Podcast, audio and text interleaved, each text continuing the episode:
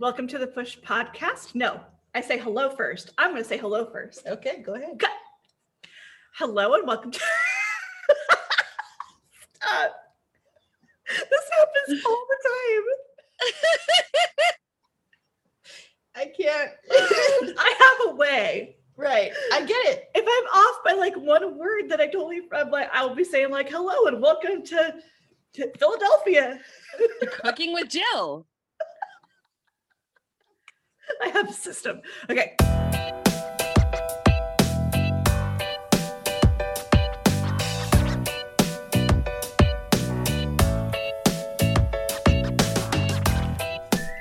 Hi, we're Cara and Jill, two trainers, owners of Push Fitness, and the hosts of this podcast. During training sessions with our clients, we often tell them to get comfortable being uncomfortable. And we're saying that right now to you too. Let's push ourselves. Let's push ourselves to see fitness differently. Let's push the envelope when it comes to self love. Let's push a new narrative about women and weight. Let's push out harmful ideas about the body that is rooted in racism and patriarchy. Let's find a new definition of fitness that welcomes all people. You ready? I'm ready. Let's push it.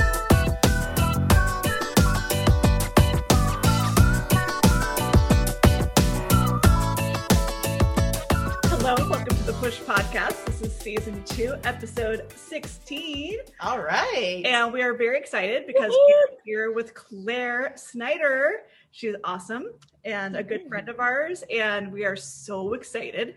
How has your uh, weekend been? You said you're having some good resting time today.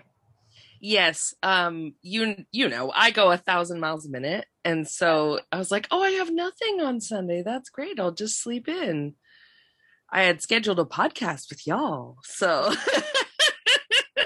So now you're completely rested. yes, I'm fully rested. I get to come at this totally just like free brain. So um yeah, no, I am costuming for a children's educational program this summer.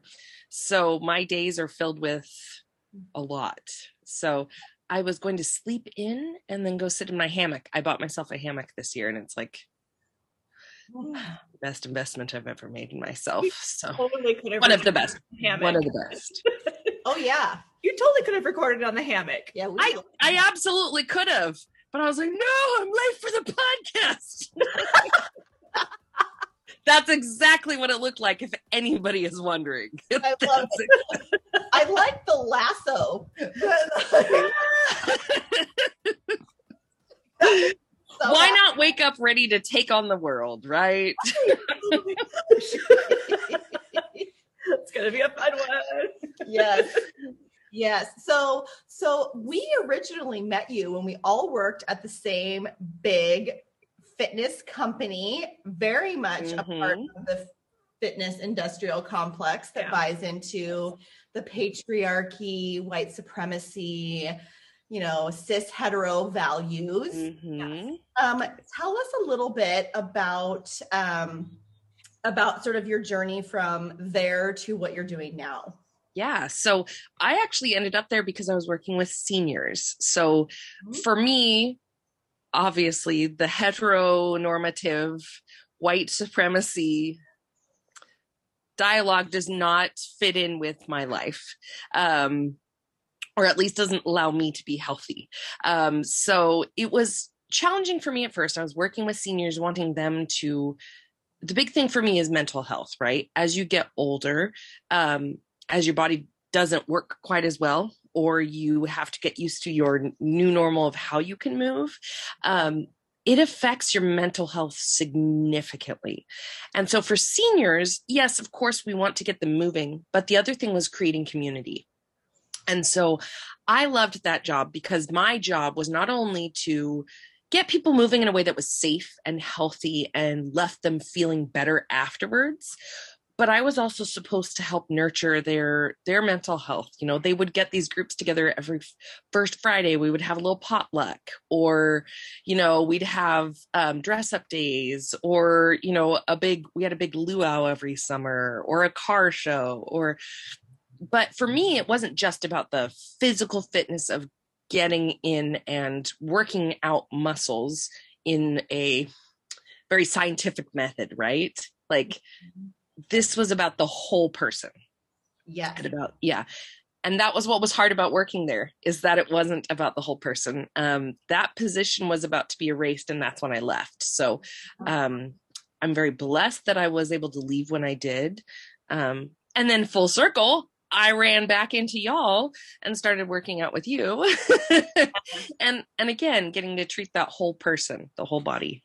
I just I just love that and I love hearing you say that because in so many ways like I've always felt very connected to you um but in so many ways you sort of got that community was more important than exercise Yeah. and you know diet for your health before I did.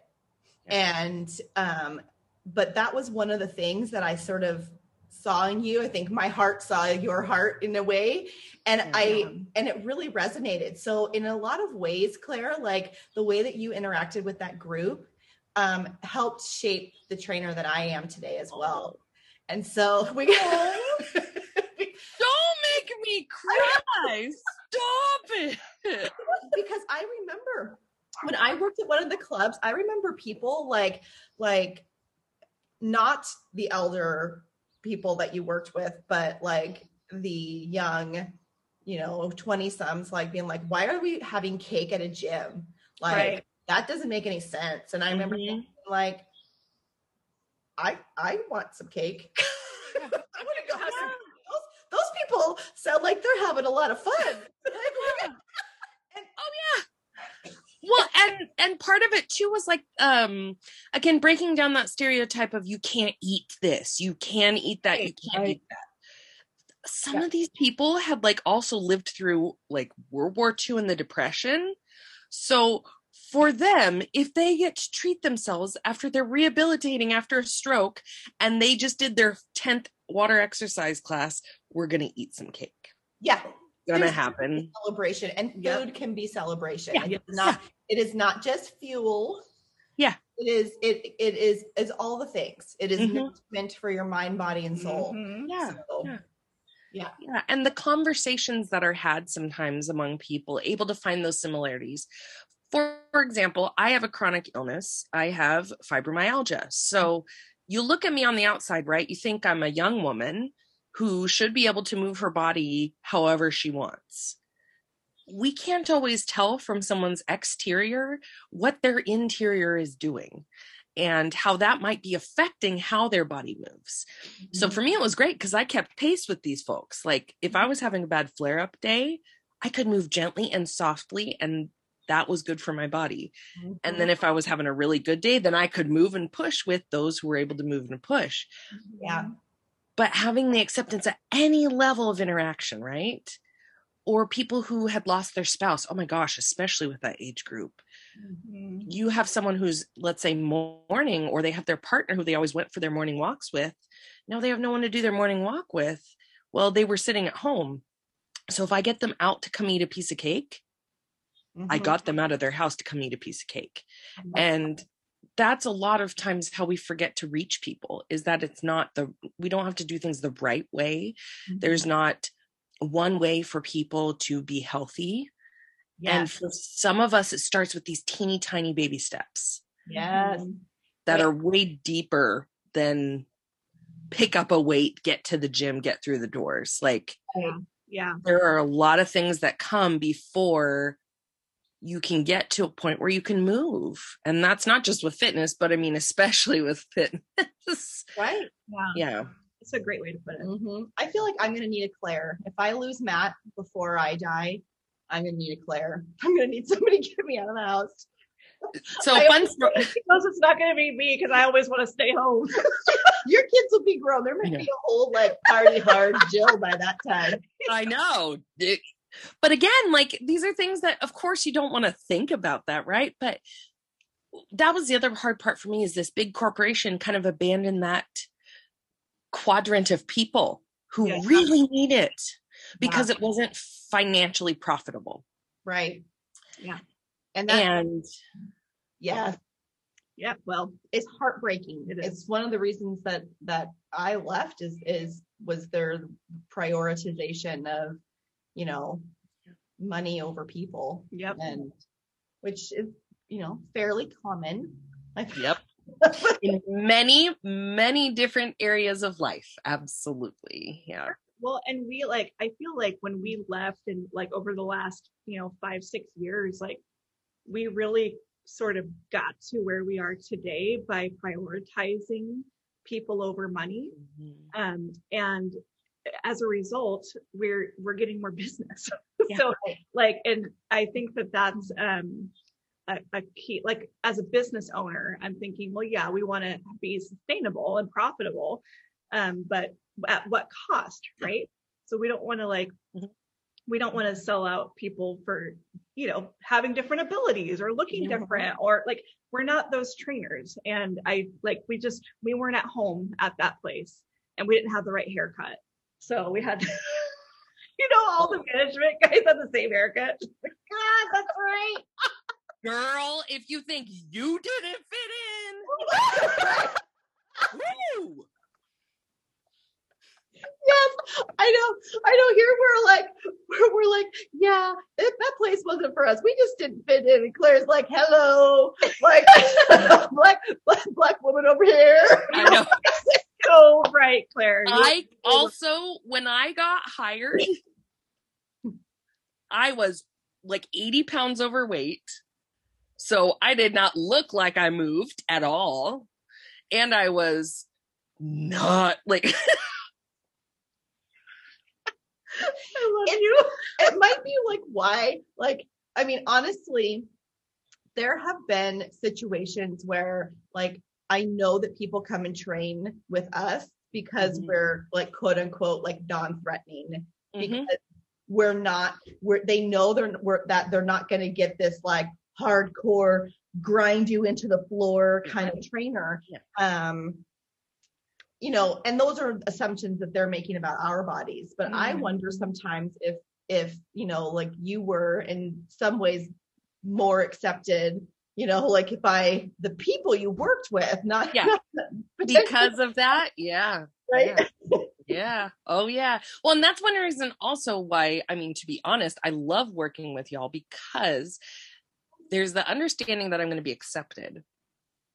But my favorite thing that you always say, and this has been one of the biggest lessons for me to learn, is to honor my body. yes I have spent most of my life trying to fit this beautiful black queen into a size zero blonde woman. Mm, yeah And what it does when you say, I honor your body, let's move how it can move. Like, and for anybody who doesn't know, the way I train with Jill and Cara is great because I can either stretch or work out. Because with fibro, you don't know what you're going to wake up with. yeah You can wake up with your bed feeling like it's full of needles, or you can wake up feeling just fine, like nothing has happened. Um, and so that flexibility too of not saying if you can't do it today you haven't been doing the work or there's no guilt there's no shame there's none of that again denial of my body and its abilities because this body has taken me through some things. Yeah. It might be lumpy and jiggly or really strong in some ways and then other ways i'm like nah it's not going to move like that. But again honoring that whole person that whole entire person is more therapeutic and strengthening than anything else. Yeah. So i want to applaud you for creating that space too because i'm not gonna lie i don't feel safe in a whole lot of spaces. I still go into them sometimes because i'm like i need to right? But when i walk into your space i'm excited because first of all we're gonna laugh and make really stupid inappropriate jokes which right. Any semblance of like i'm here and i'm your trainer and i'm better than you and i know what i'm doing with your body. Like yeah. Yeah. I mean Oh, the, the way that we really liked it thank you for saying that. Yeah, like it feels you. so amazing to be seen in that way. Um but yeah i mean that the way that we approach it is like we don't we're not the authority on your body like you are. And so our job is to help like to meet you where you are and to help you do the things with your body that are going to serve you today Mm-hmm. based on how you communicate with us. So it is like a team. It's Yeah. all going to be like teamwork. Like how are you doing? Yeah. Where where you know like this is this is the, these and then over time you do see progress because you can't force your body. I mean, if you've ever seen anyone on a strict diet that often comes with a wild um, workout plan, Mhm. not sustainable. They may shape their body initially quite a bit. But it's really hard to sustain. And those people either stay there and are fairly obsessive about Mhm. food and exercise, which takes a lot away from your daily life. Yeah. Enjoying things. Yeah. Yeah. Oh, yeah. Or they, or they, they can't sustain it Yeah. and they're back to not exercising at all because the exercise was linked up with their diet and food and Yeah. things like that. So Well, that and the mental and emotional toll it takes on you, especially, I mean, not that men are not, I, I just can't speak from the scope of a man. I guess is the best way I should put, put it. From the scope of a black woman, um, again, trying to be something I I am not most of my life. Um, creating those spaces, that's what it is though. That is community, even if it's two or three people, right? it's i'm res- i'm respecting you i see you i want what's best for you. I have skills to help you get there. Like um and for me it always used to be about the pounds. Like what did i see on that scale? Yeah. if i'm at a certain number i'm okay. If my bmi is a certain number i'm okay. Mhm. also i've never had a physician who is of color. Yeah, so my body is not shaped or built to fit a bmi it doesn't fit Right. In that notch. Um, I mean, but I can feel when I'm healthy. yeah, I can I can feel when I can do what I need to do to get through the day, right? And feel good about it without hurting. Or I can go and sweat with my friends and go blueberry picking and like, you know, do all of these other things and be like, yeah, I'm feeling myself. This is great. And when I first started with y'all, then I had some health issues and had to take a pause. You're also the only, only avenue of fitness in any perspective that just was willing to pause while I needed to heal. And then, like, okay, can jump right back and didn't write me off, didn't go, okay, y- you obviously are not invested in this. I was like, I am invested. My body's just doing something else right now, you know? Um, giving each other grace too is a huge thing. Um, yeah, I always go to mental health because that's big for me. Um, that's why we wanted to have you come on here is to talk about that perspective. Mhm. um, you've brought up a couple times about you know kind of as you've grown up wanting to sort of morph your body into a thin white woman can you talk to us a little bit more about your relationship with your body growing up Yeah. Um, I'm curvy, so you can only see from here up, right? But essentially my body curves and I got a big tush and I got big tits and I got a whole lot of lady going on over here. Um, and part of it's my personality. It takes up more space than the average person, but then part of it is my physical body too. um i have black and hispanic backgrounds too so i have gloriously never will wrinkle skin and you know like all of these beautiful benefits but at the same time having those curves right i wanted a thigh gap so badly that was so important to me right i was like ooh i don't want that stuff hanging off the bottom of my arms that jiggles you know i want to be slim and lean and just this straight pencil line of a person so I'll be attractive. I don't even know who for cuz here's the thing is when I was trying to do that I felt bad about myself.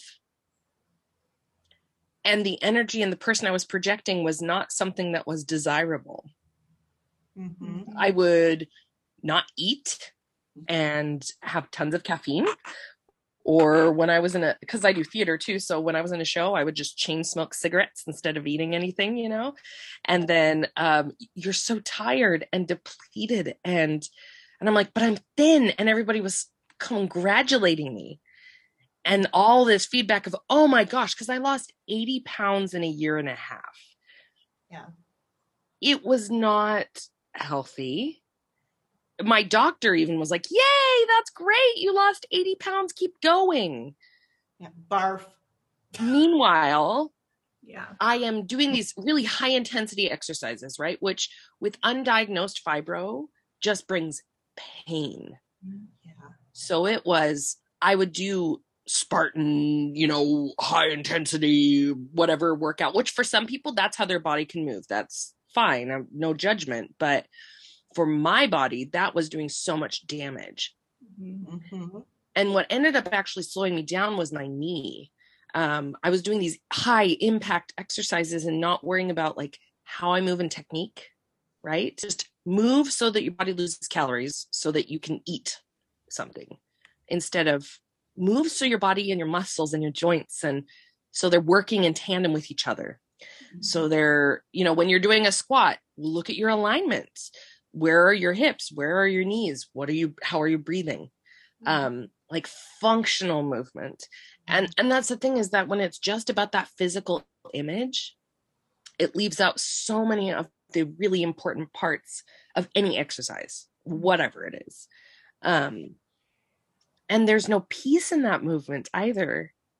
Like i find joy in getting to move when i can now. Like on the days i can't i go yeah you know sometimes that sucks. Sometimes you take a nap and you sleep in you know? Um but then other times you go i just can't wait to move. Oh this body is doing its thing today like and that to me is when it feels healthy. Mhm. is when my whole body my whole self is able to to do those things. So I, I think the biggest shift that needs to happen and i see happening in the fitness industry is not that your body has to conform to any standard but that you take a good look at your body soak it all in and go what can i do with this beautiful vessel Mhm. that i've got you know I just love that. If you're listening to this and you aren't watching this, you, Jill and I are just nodding and nodding and nodding. And you know, if you like trainers that even really look at the physiology of it, like the mental health part is so important. Mhm. But when you were describing, you know, doing those exercise classes and limiting your diet, you know, what was happening even even on a physiological level was that your body as a coping mechanism to um, not eating enough for you Mhm. know your activity level will actually cannibalize its own muscle Yeah. and so so the whole thing is, is like if you're if you're you're trying to be in a calorie deficit to lose weight and then you're exercising more you're trying to move this body that's c- consistently losing muscle Mhm. at the same time and so it really doesn't it doesn't make sense the approach that is often prescribed to people by not just the fitness industry but sometimes even the medical industry which is just wild to me. Like i it, it it makes me very angry because you know we're not we're not seeing people as a whole. And so i mean we try to but Yeah. in general our industry isn't looking at people as whole people. I was thinking about that very same thing because like I when when you were talking about Claire that sometimes you know those high impact exercises would be painful or let's say that like someone comes in and they're like my knee is hurting today and you know the fit- fitness industrial complex version of fitness is going to say okay well let's fix your knee so i can get you into this exercise yeah instead of saying, okay, let's try this today. Or are you feeling are you feeling this today? Like do you just need a day off? Like those uh, treating the whole because maybe somebody's in more pain because they ha- have a lot of stress because they didn't sleep Mhm. because they have you know some relationship problem like we don't know the whole story so to try to like force like okay let's start doing those terminal knee extensions and then you're Mhm. going to feel great and we'll do those squats maybe that's not where they're at today and we need more of that Mhm. um, holistic approach because people might not like you might like some people have chronic illnesses or or injuries Mm-hmm. that they are never going to quote unquote recover from Mhm. and does that mean that that person who may never fit into a healthy category Mm-hmm. can't be fit. Yeah. Um, and what and what does that look like? Like, what does it look like to help someone who who does have a chronic a chronic illness or injury, and how can we meet them to like use movement to make their lives bigger? Mhm. that and then use that movement to break down those standards and those expectations that they built for themselves. Mhm. Yes. Like move so that they can move. Literally and figuratively. Yes. I mean, I've been doing this working with y'all in accordance with trauma therapy too. Similarities between breaking down my understanding of my mental health and breaking down my understanding of my physical body are absolutely similar because I'm still having to tell myself, you don't have to look that way to move. Look what you just did. Like when I was squatting that bar, I was like, yeah, look at me doing something I've never done before. Like, why can't that be the Mhm. joy you know like why can't that be the thing like look i lifted a heavy object i moved my dresser into my house without hurting my lower back like Yeah. These can be our victories too it doesn't have to be hey i'm down to a size 27 inch waist or whatever it might be because again connecting that with your life is so much i think more important than just having that thing to check off a box like okay i work out every day Mhm. um, Yes. Yep. Yeah. Yeah. Yep. Whew, these are good. Yeah. When Sorry, I love to talk. So I'm like, give me some coffee and a podcast any day. So when did like when did your feelings about your body start to shift from from I want to have a 27 inch waist to you know what I am a curvy woman who has black and Hispanic you know descendants or you're like like Yeah. what what happened there Um, honestly, it was about a year ago. Um, most people see me and assume that I grew up with black people in my life, and I didn't. I never saw black women. I never saw anyone who looked like me, other than if I was lucky, you know, like Viola Davis or something. But then I'm like, oh my gosh, she's gorgeous. That's you know, that's that's not a human. It's there's some separation there, right? um but seeing other women loving themselves and ex- and like excelling in their like queenliness um and those same people encouraging me to love myself and find my beauty has been and it's still a work in progress. Like the last year has been unbelievably transformative for me because i finally saw someone who looked like people who looked like me.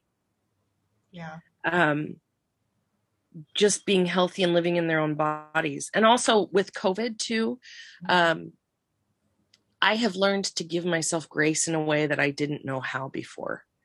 Um i've been reading some beautiful reminders about our bodies just took us through a very traumatic event a very stressful scary time. I am alive. I am healthy. I am able to be here and exist and i feel like i've grown and become more myself than i was a year ago and that is all not all but a lot of it's thanks to this physical being.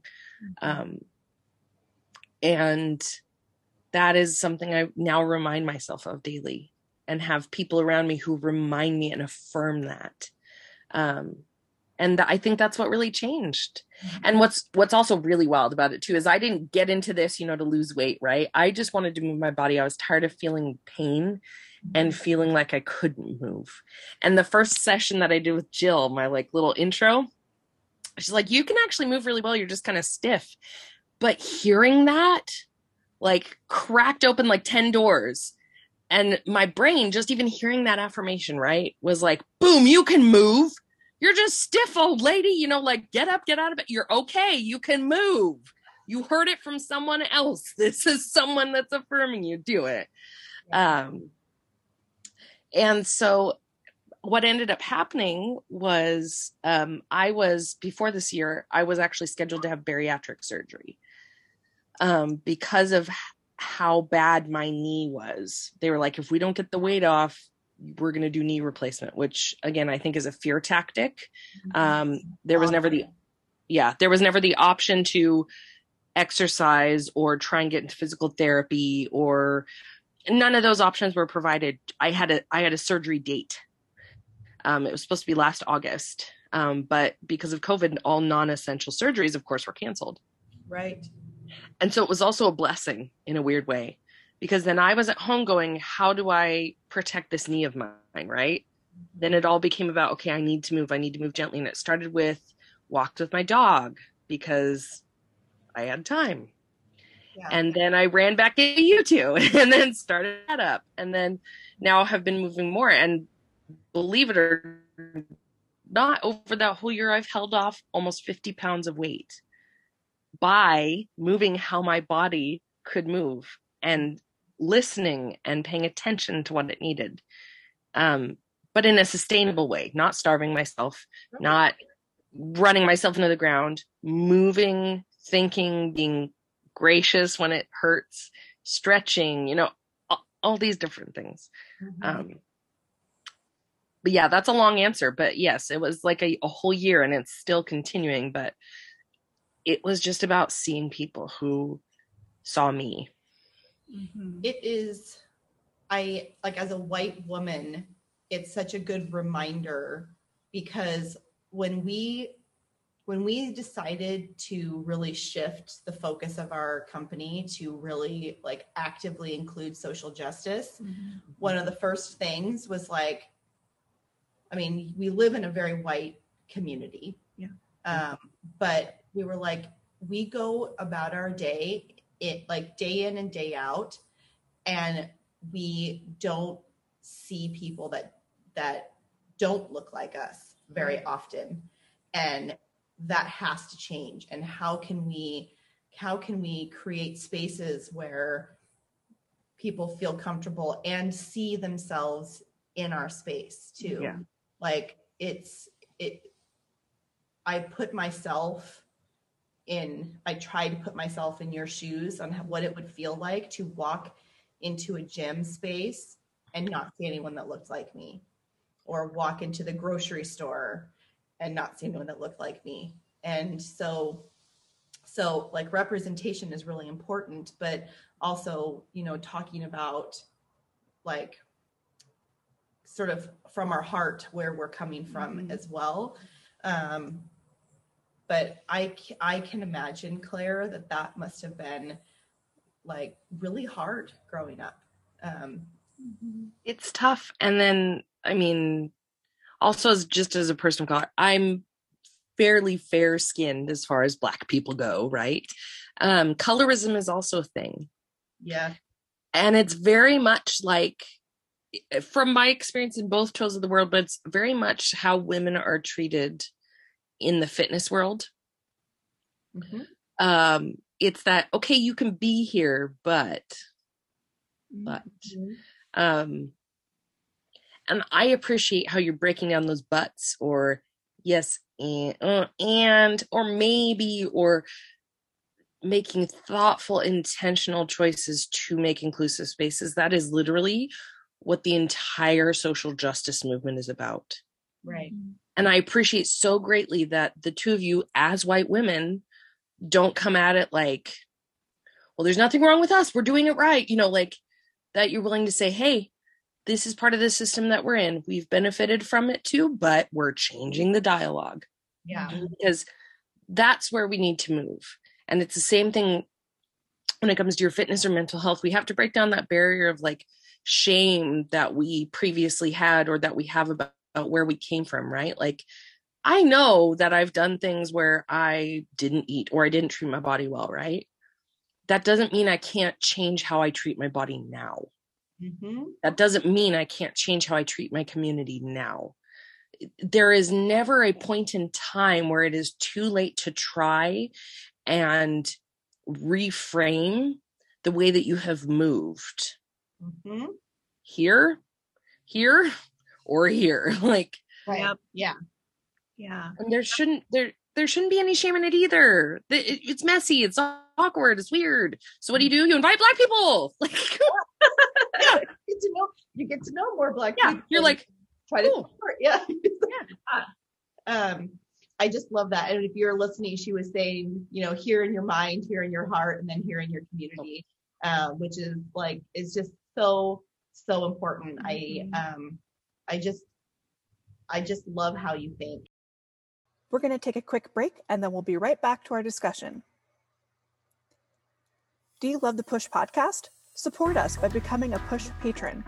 As a Push patron, you will have exclusive access to our episodes, bonus materials, freebies, access to ask us questions, and more. Go to www.patreon.com slash pushfitness. That's www.patreon.com slash pushfitness now to get started. And now, back to the Push podcast. Um, one of the observations watching you over the last year, year and a half is, you know, you were talking about how your your attitude towards your body changed this last year, but your involvement with activism and community also blossomed at that same time. Mm-hmm. Do you mm-hmm. think that there is a connection there? I think it's really hard to grow one part of yourself and not grow all of it. yeah. I mean, that's what I ultimately think it comes down to because when I opened myself up to the possibility, and it started with this small, it's huge for me, but this small idea that my life mattered. Yes. It sounds wild to think, but I was 35 years old and did not think my life mattered. And you go into it and you finally step into your community and you, oh, now I'm going to cry. Great. um, you step into your community and you see other people saying you have value. It changes what you are able to do. Even that simple statement changes who you are able to be because then it's not just you against all these other barriers and things and the, the own things you've set up in your head right? That not only have i been told externally but internally that i'm not worthy right? Um that i'm just going to be the dorky ugly fat kid with the glasses you know?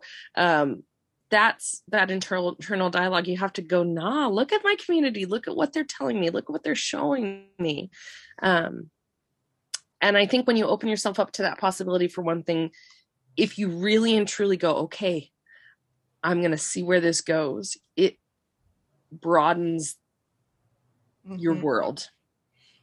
It it has been yeah. so amazing to watch that happen yes. like i have chills right now yep. thinking about it because you know f- with covid like a lot of the a lot of the watching happened on social media right. but i feel like i literally just watch you watched you just kind of like burst open yeah. like do you remember did you ever watch moana yeah yeah like i'm making a disney reference I was like, oh, Jill's having the time of her life right now. you know, at the end where like she places the heart back into Feeny and she mm-hmm. like the like the all of the like dark, burny, like just really uncomfortable, painful stuff just breaks away and this mm-hmm. beautiful woman just sort of blossoms out. I feel like that's what I watched you do this last year. Like I like I really yeah do except that somehow like you whether it was within yourself or in your community sort of placed that heart back in yourself.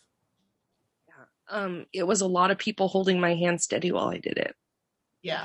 Um yeah it's it's i mean we're talking about fitness and mental health but um racism gets in a lot of areas of your life oh my god. when you're a person of color no matter how much color you have. Um, and when someone helps you remove that veil and see yourself like genuinely for the beautiful human that you are, and then when multiple people do that for you, it is liberation on a whole new level. Yeah. Um, and this, I know 2020 was a freaking dumpster fire for almost everyone. And I'm not saying it wasn't with, without its challenges, but if I had not lived through 2020, I don't think I could be the woman that I am today. Yeah. And I'm okay with I'm okay with that right now. You know, like it was tough, but the things I was able to discover and things that I'm going to be able to hold on to as I continue, um, I wouldn't trade for anything. Yeah. So. Yeah.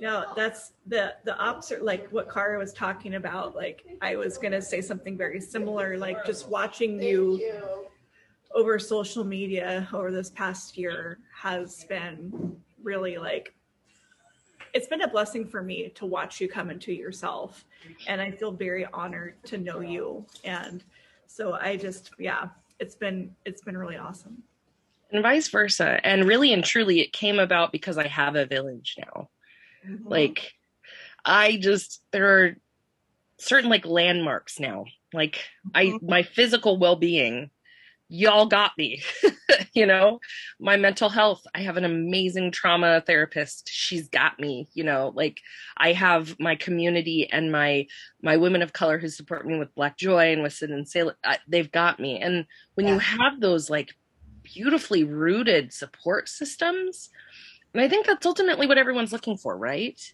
mm-hmm. is we are looking for things that we can lean on in areas that we're not strong yet um so that we can get stronger. Um, I just wish everyone else could have a year as fruitful.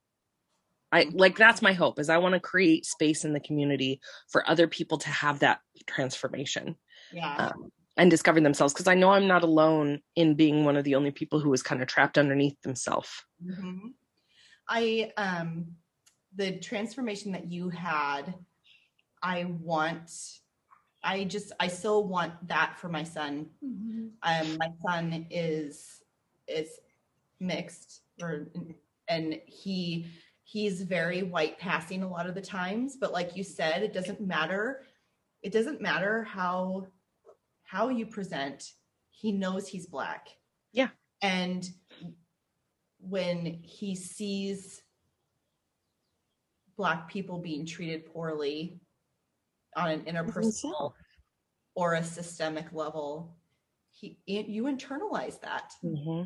and i um i think about that all the time as a white woman raising a black boy um you know and like i i have done you know things like i you know i've read the books and i've given the talk and i you know but i um i realized this last year that i have to actively help create a community for him too. Mm-hmm. And um, where he doesn't just know that he's loved and that you know all of the things like i'm not we're not just talking about racism and black joy but he sees it mm-hmm. because like what you were saying like n- growing up not seeing anyone like you around um is that that that affects you and yeah. so i i don't the work that we're doing is not for him mm. exactly but it is it's an important part of it for me. Yeah. Is to is to bring community around him to hold him and nurture him as he grows up. Well and you're making change where you can. Yeah. That's what it, we often forget too is that the the place that you make change may not be the one that affects you and it also may be but at, at the same time like you are affecting change where you can. And yeah. that may ripple and affect change elsewhere. And i know your kiddo because i've known him since he was little.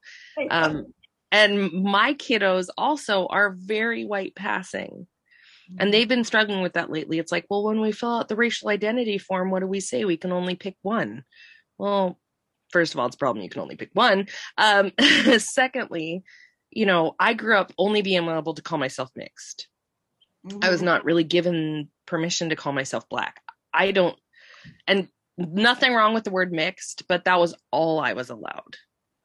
And now getting to say I'm black has just that alone has power. I'm like, I am a black woman.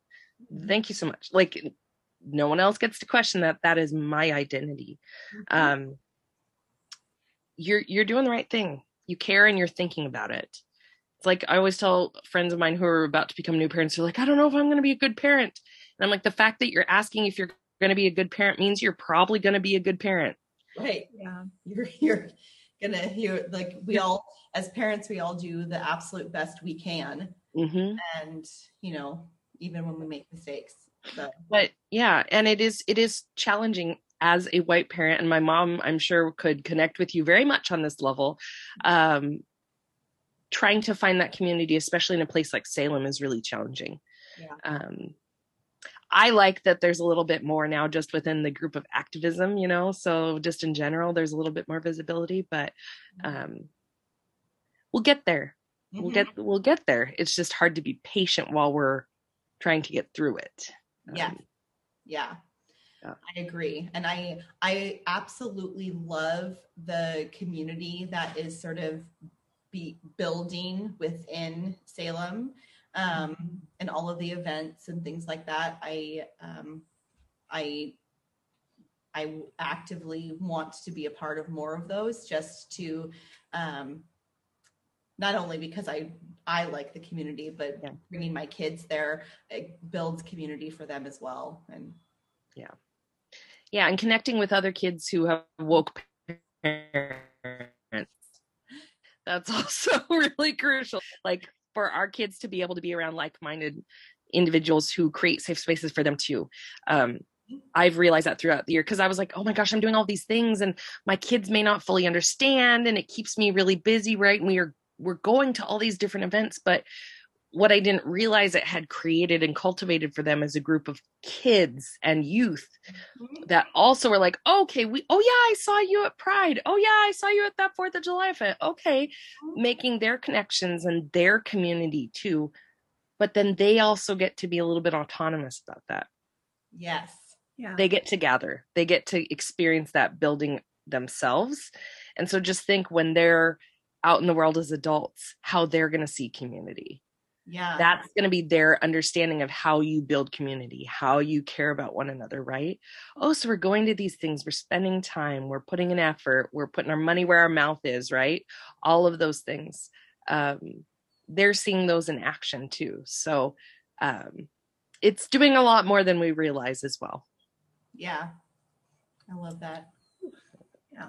I was just thinking while you were talking, like with, I don't, I don't go a lot of places right now, just based on my children's ages. It's just easier to stay Yep. home. yep yep yep but I can, like, I, I was thinking about like my own experience growing up as um, a white person in a white family and how it was very rare to see um, black people and people of color and it was always like a um, something that would stand out like oh there you know there's a black person over there never seen one you know or Mhm. i've only Yes. seen one like and being able to bring um, my kids to these community events where they see people who don't look like them feels very important and at their Mhm. ages like i think that this is like a great opportunity to do that so that they can build that community and they can understand like um, these other perspectives Mhm. um, so i'm i hope to be able to attend more as they get older and easier to ambulate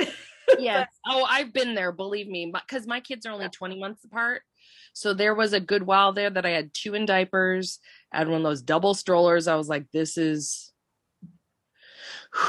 yeah That's a whole nother level of your mental health too. What is healthy for you to be able to do and still be a mom at the end of the right yeah, it's just a production but but yeah i think that that's like the what you two were Mhm. describing like it feels even more important Yeah. to make sure that that's happening Yeah. It's so interesting because as we were talking, I was thinking about comments that my five year old, but then four, when I'm, I'm going to tell a story when he was four, um, have made. So, you know, we live in a very, very white area, It's like an area that was designed to be a quote unquote white haven. I mean, it just has, Mhm. Oregon has terrible history. terrible And Oh, yeah. I've been concerned about that because you know I lived for years in like New York City and even Seattle, um, Texas. Like I've lived places where I was it that were were much more diverse than Mhm. than here, yeah and um, it's always been a concern of mine raising my kids in an area like this, and um, and then I also grew up learning that you don't see color so but that was the thing that was like the Mhm. storyline it's like we all bleed red we're all the same but now it's like okay there's a real there's a difference between equality and equity there's yes. there's like intersectionality we we have to see people we have to Mhm. see people like we can't pretend i can't look at you and pretend that i don't see a black woman Yeah. Yeah. I I do, and so do my kids. And so trying to teach that when it's still kind of uncomfortable. Like like Oliver is definitely in this stage. Like six months ago, he walked right up to somebody and was like, "Whoa, you're black! Yeah. your whole family's black." And I'm like, I'm like, yeah. I'm like, I wasn't prepared. I was Yeah. like, like, What's what's wild though, Kara? yeah, That would not bother me. right. But as a parent, right, you're taught do not point out that. Like Yeah. if you see something new. But probably for his little brain, he was like, wow, yeah, this is new. And there's no like negative connotation with the word black. yeah. He's Yeah. just seeing black people. and i i was happy because after my initial like because of my upbringing my initial like "Ugh, don't do that, don't put it up," i was like yeah isn't that cool like was like that was the only thing that came to my mind at the time but i was like i have to make sure that not only oliver understands but this this black family who has now been very loudly announced understands that i think it's cool Yeah. And- you know, and like my husband happened to be wearing a Black Lives Matter T-shirt, and I'm like, Yeah. thank God, we're, we're like, we're like, we're not Yeah. Bless your husband, but he scared the crap out of me when I first met him because I thought he was that very stereotypical, like white cisgendered male trainer who was going to try and get me to like flip tires, right, yeah, you know? yeah. Yeah. So fast forward to last week. Mhm. Um, I heard the story from my mom. My mom was walking to like McDonald's with with Oliver, and he walks by a black person, and he's been to all these events now, right? We've had community. He puts up a fist and says, "Black Lives Matter, dude." Oliver? Yes. like, okay. I mean, both situations fine. but like I'm like this I'm a little more comfortable with like my my like you know upbringing of like don't talk Yeah. about people. Right. like Yeah. but Yeah.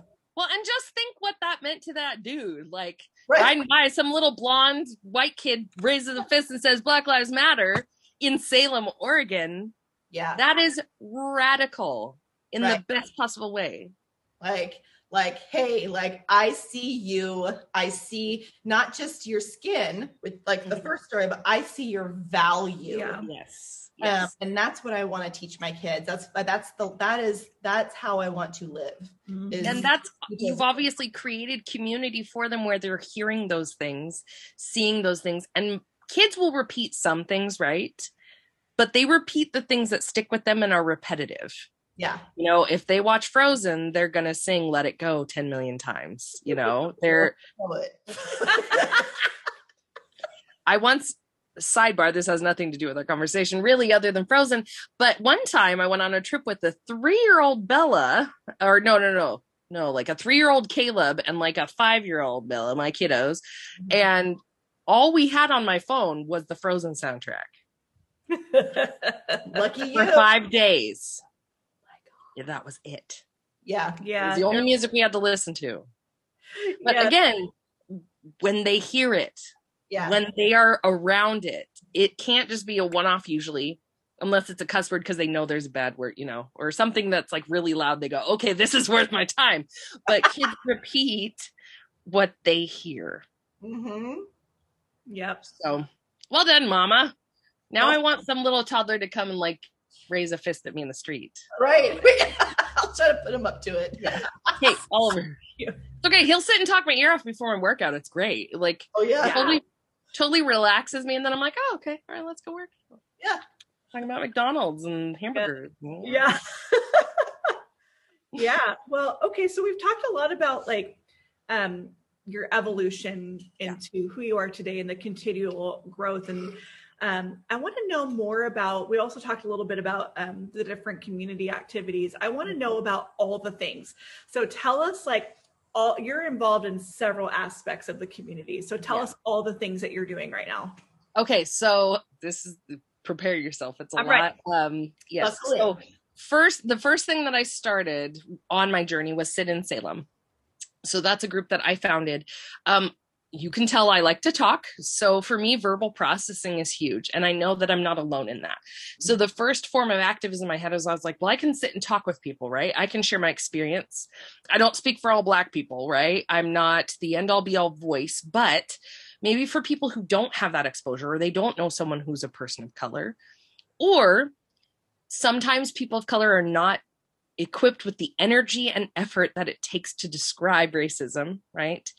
I was in a place where searching through it myself, I didn't feel tapped if I was having those hard conversations.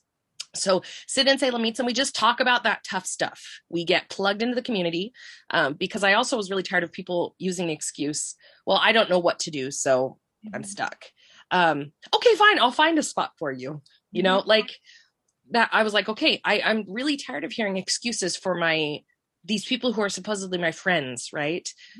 who supported me before this was at the forefront of our minds. Well, now it is. Now I need you to show up.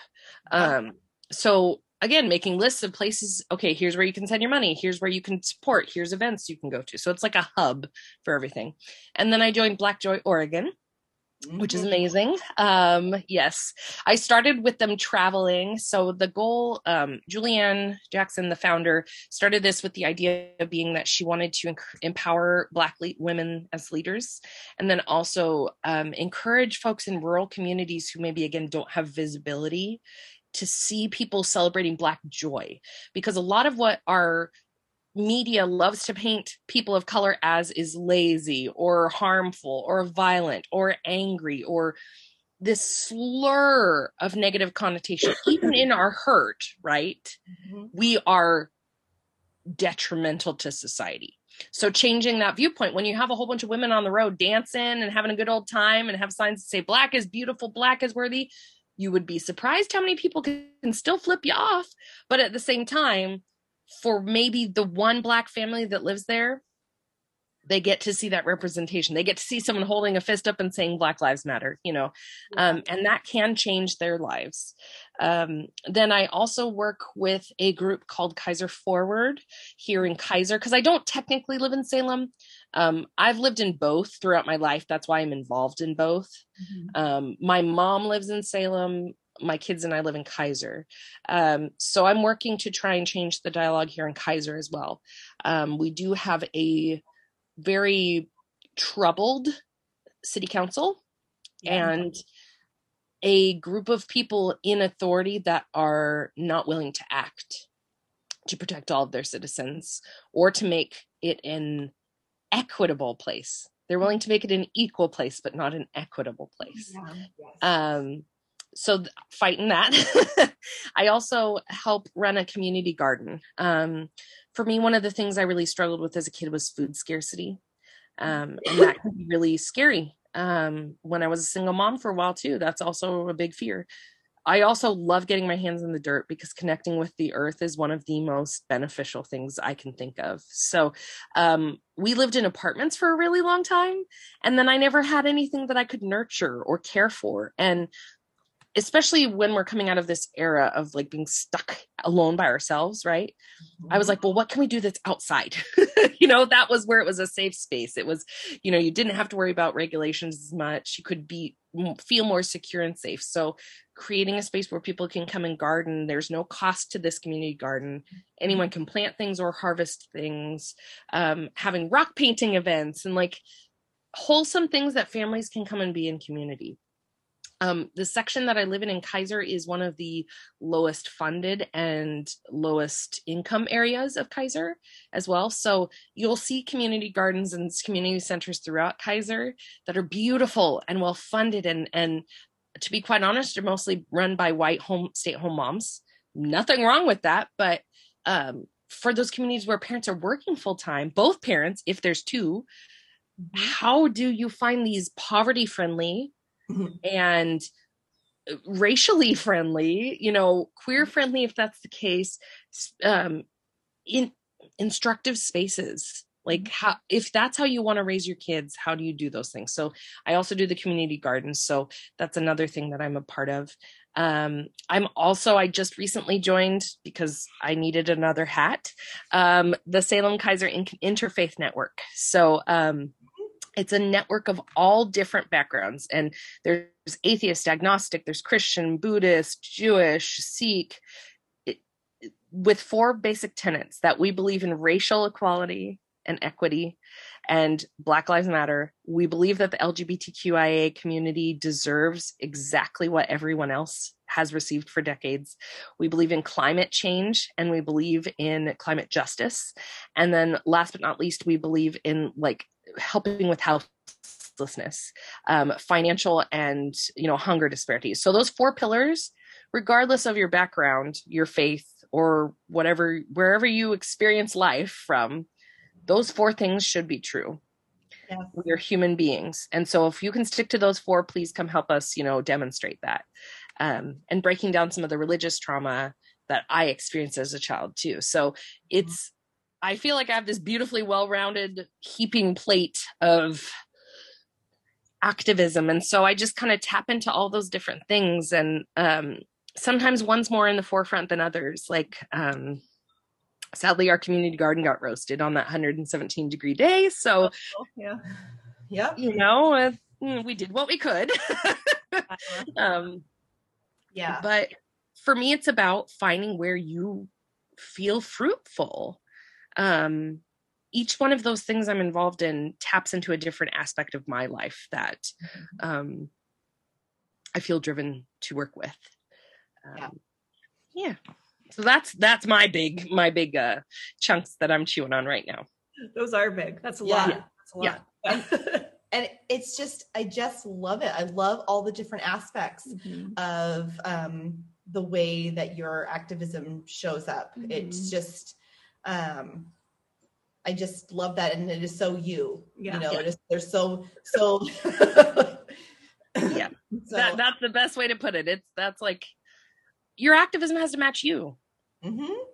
that's just the long and short of it like me i love to do a million and one different things so that depending on how i feel or what mood i'm in or what where the need is i can just jump in and go um, instead of feeling any hesitation or oh no i'm stuck how do i get started Mhm. just start it yeah Yeah. and it's it's been so influential because like Yeah. watching watching you and like and you know other members in the community has really Im- like really impacted me and it's like i can get out and do Mhm. more i can get more involved and you know and and then all also with the understanding because as soon as i started that i immediately was like i'm not doing enough and i'm like well Yeah. i'm doing more than i was before i'm Mhm. starting i'm Mhm. finding my voice too and and where you can make the biggest impact so you know and it, and it has to be authentic like all the things that you describe are so authentically you and so um for anyone who is wanting to do more and isn't sure where to start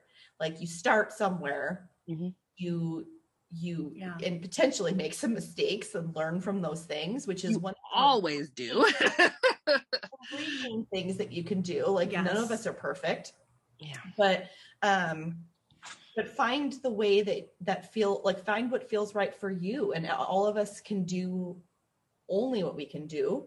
And you know Mhm. where our hearts feel led. So but i think that um just starting somewhere like just starting somewhere. I think that we um our business has been on this very same journey. Like it it took us a while to kind of figure out like where we wanted the voice of our business to go. Yeah. Um i think we've like not not all figured out but i think we've landed in a place that um is really helping us uh speak our truth and reach more people. And it's like we made mistakes for sure oh yeah we're pretty authentic about it. We're like, this, this is what we're doing right now. We're not really sure what's going to happen, but you know, if you see something or read something that's like not, um, just let us know. yeah no well and that's the thing is They do. it's messy. You have to surround yourself with people who are also doing the work Mm-hmm. who are willing to call you out with love Mm-hmm. And see you with grace. Yes. Yeah, that's a big part of it, Claire, because that's like that's one of the um, things that I really love about um, all of the people that we've been meeting more and more and more is that there's this understanding that we're here um, coming from a place of love, and that that makes such a huge difference. Oh yeah. And and that it's love is not clean cut, right? Love doesn't come in and like we're automatically unconditionally loving towards each other. Um, we can only give the love that we've experienced. Mm-hmm. It's also something I'm learning. And so by receiving that love and that grace from others, I am able to be loving and gracious. Yes. Um, Yeah, it's not something that you always just pull out of yourself especially if you're not in a good place or if you're coming from a place of newness right so being anti-racist isn't just saying i'm not a racist yeah. it's being anti-racist so when you hear somebody say something that's racist you call it out but Mm-hmm. that's like the number one fear of people is Yeah. public speaking right Mm-hmm. so if you take someone's number one fear while they're going through a vulnerable change of heart and then you ask them to act on that's a big leap. So again, that's why like again, sit in Salem was the start because I was like give yourself some grace. Come sit and listen to some people if you're not ready to speak. And like we share books, you know, that have been helpful to us. Some people reading is the way that they absorb. Um, some people are like, I just want to know where to send my money because I need to dig, you know. Um, yeah, it just it just has to be authentically you. Just like with your exercise, right? If you try and throw me into an acrobatics class, I'm gonna struggle. I might be of an acrobat like 10 years from now, but the first session, heck no. This body doesn't move that way. So um the same thing, like find where and how you can move sustainably. Mm-hmm. Yeah. Because this is a marathon, not a sprint. right. Yeah. You know, we all are trying to rush so hard to fix a problem that's really big. We just need to do something, just act. Yep. Yeah. Create that butterfly effect, like that, like little little actions over time. Or like I like the tugboat analogy too. Like if we're all little tugboats trying to move this huge ship Yep. that we just keep nudging and we keep nudging and we keep Mhm. nudging and and over time that makes a big impact like we can you know dislodge the big ship in the canal Yeah. Tug- tugboats. tug your Yes, tugboat tugboat. I sound like a tugboat sometimes too. yeah love it Okay, so here's our here's my uh, last question for you. yes. If you could tell a younger Claire anything, what would it be?